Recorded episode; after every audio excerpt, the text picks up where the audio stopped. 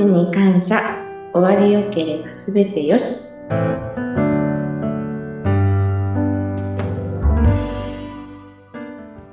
皆さん、こんにちは。有限会社東美代表取締役、えー、染谷幸宏です。本日もよろしくお願いいたします。よろしくお願いします。インタビュアーの山口智子です。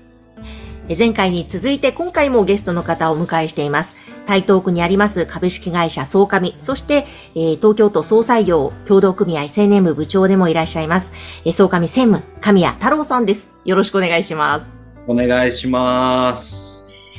えー、前回はね、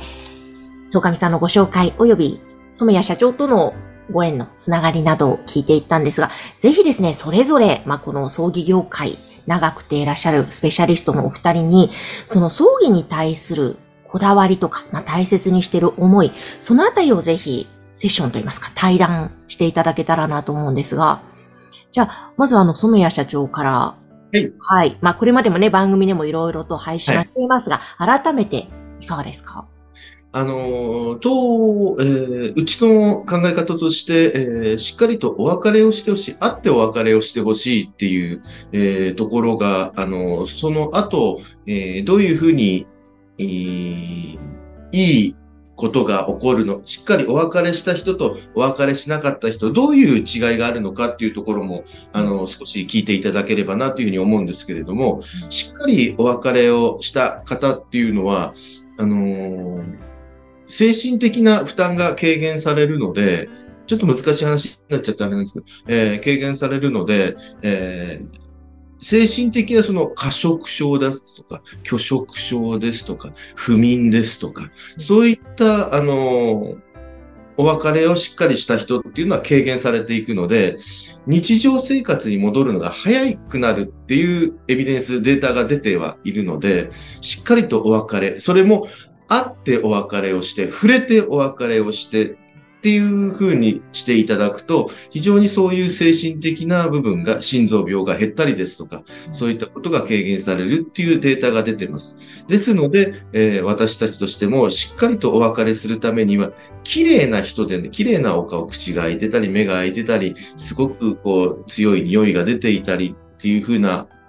思いがあると、どうしてもお別れっていうのが遠ざかってしまいますので、そういったことがないように、しっかりと、えー、亡くなった人らしいお別れをしていただくことが大事だなっていうふうに思っているので、その、えー、アイテムとして、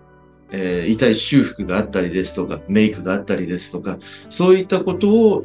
なんていうんですか、お客様に提供していきたいっていうふうには思っているのが私たちの考え方です。うんうん。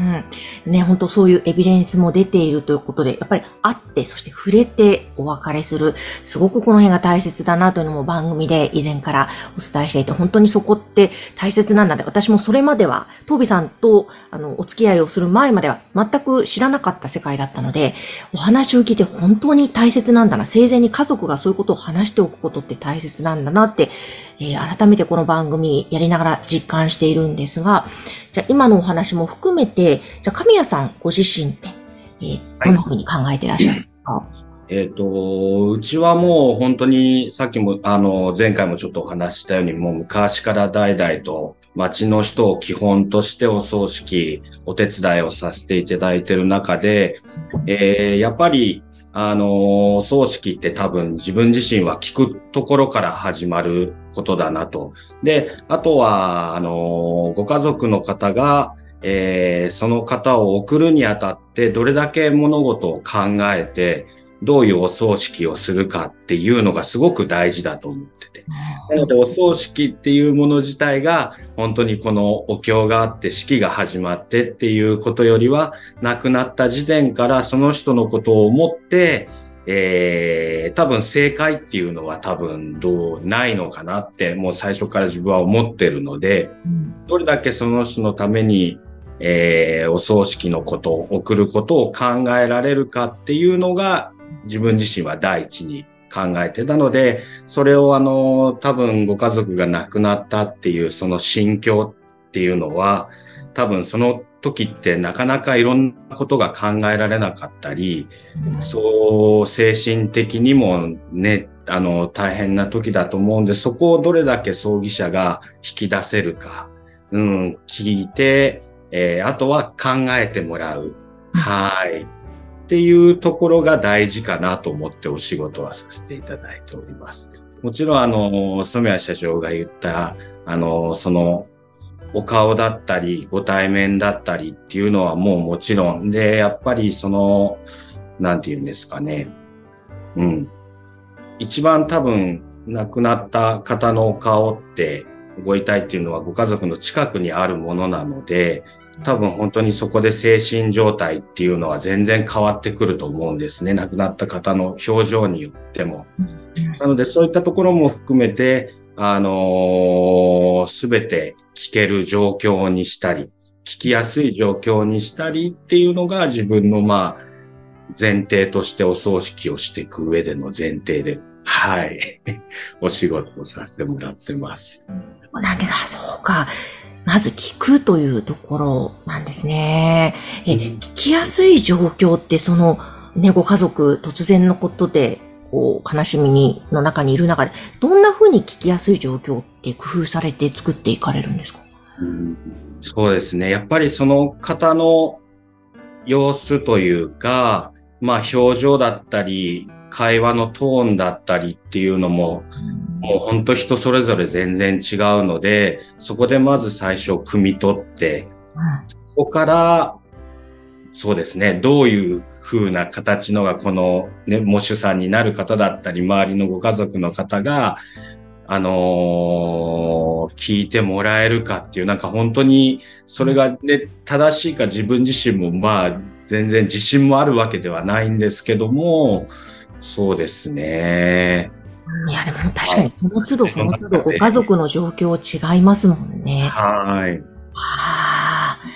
えーなるほど。会って触れてというところを大切にしているとび、そして聞くというところから、まず大切にしているということ。今のお話を聞きながら、染谷社長、どんなことを感じていらっしゃいますか？あの、葬儀社って基本的にそういうう人として接する部分が非常に多い仕事だなっていうふうに思ってますので、えー人間力ですとか、あの、共感力ですとかっていうのは非常にこう、人として高い方が非常に多いかなっていうふうに、えー思います。えーそういう部分のその、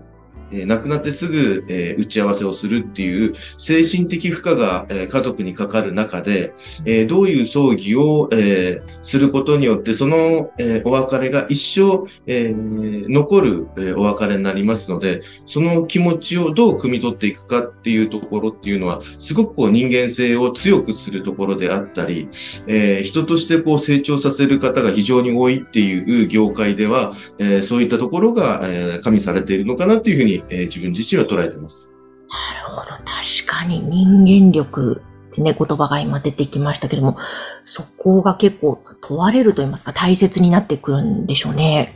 神様をやっぱり感じられますかそのあたりって。そうですね。やっぱり、あの、会話をしていく中で、あの本当に、なんて言うんですかね。本来聞けないこと、葬儀者っていうのは多分意外とその、本来家族の人たちも他人に話さないことを聞けたり、まあいろんな状況、打ち合わせの中でそれが出てきたりとか、そう、意外と、なんて言うんですかね。そう。本来普通の人と喋ってる中では出てこないような家族の中の深いうん。何か話っていうのも聞けたりしてしまう状況もあるので、なのでまあそういったところになんかこうお葬式をしていく上でのヒントとか、うん。そういったものも結構隠されてるところがあったりもするんで、そうなんかそういうお話をしてもらったりとかするとすごく、ああなんだかそうですね、あいいお葬式になってくんじゃないかなとか、うん。だからまあ、そこに行くまでにどういうふうな形で、うんはい、進めていくかというか、そうですね。信頼性だとか安心だとかっていうものを太郎さんなんか持ってるんだ。あ自分自身が。そうそうそうそいや、わかんないですけどね。う。じゃないですか。わかんないですけど、でもなんかあの好きなんですよ。あの、自分自身も話を聞くのがすごく好きなんで、あの、それは葬儀、仕事に関わらず、あの、人の話を聞くのがすごい好きで、聞き方によって家族って、あの、人のこう、えー、心の中にズケズケとこう入ってくる方ももしやするといるかもしれないじゃないですか。そういうところってどうなんですか？あの、でも、ちょっとそれを考えてみたら、自分多分あの、こっちに戻ってきて、23、えー24ぐらいか。で、東京で仕事をし始めて、えー言ってしまえばお葬式って、変な話、まあ昔からお金が普通よりもかかったりとか、うん。そういう金額とかそういうね、亡くなった人の、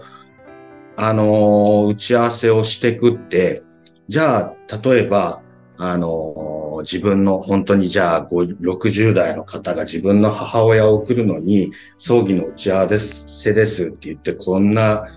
ね、下手したら子供よりも若い人間が来たらっていう、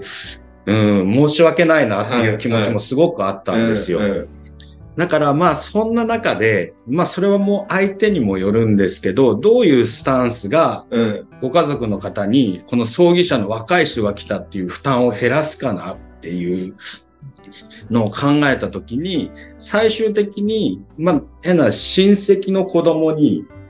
親戚の子にお葬式やってもらったっていう感覚になってもらったり、できたらいいなっていうのをなんか考えながら。うん。ただやっぱりなので、あのあんまりにも近すぎて、会話の仕方だったりっていうのを近すぎて怒られたことも何回もありますし、そう、でもなんだか、そうですよね。比較的地元の基本の商売だったから、あのもともと自分を知ってる人がいたりとか、神谷さんの息子さんっていう目で見てもらえたから、すごく仕事がしやすかったのもあるかもしれないんですけども、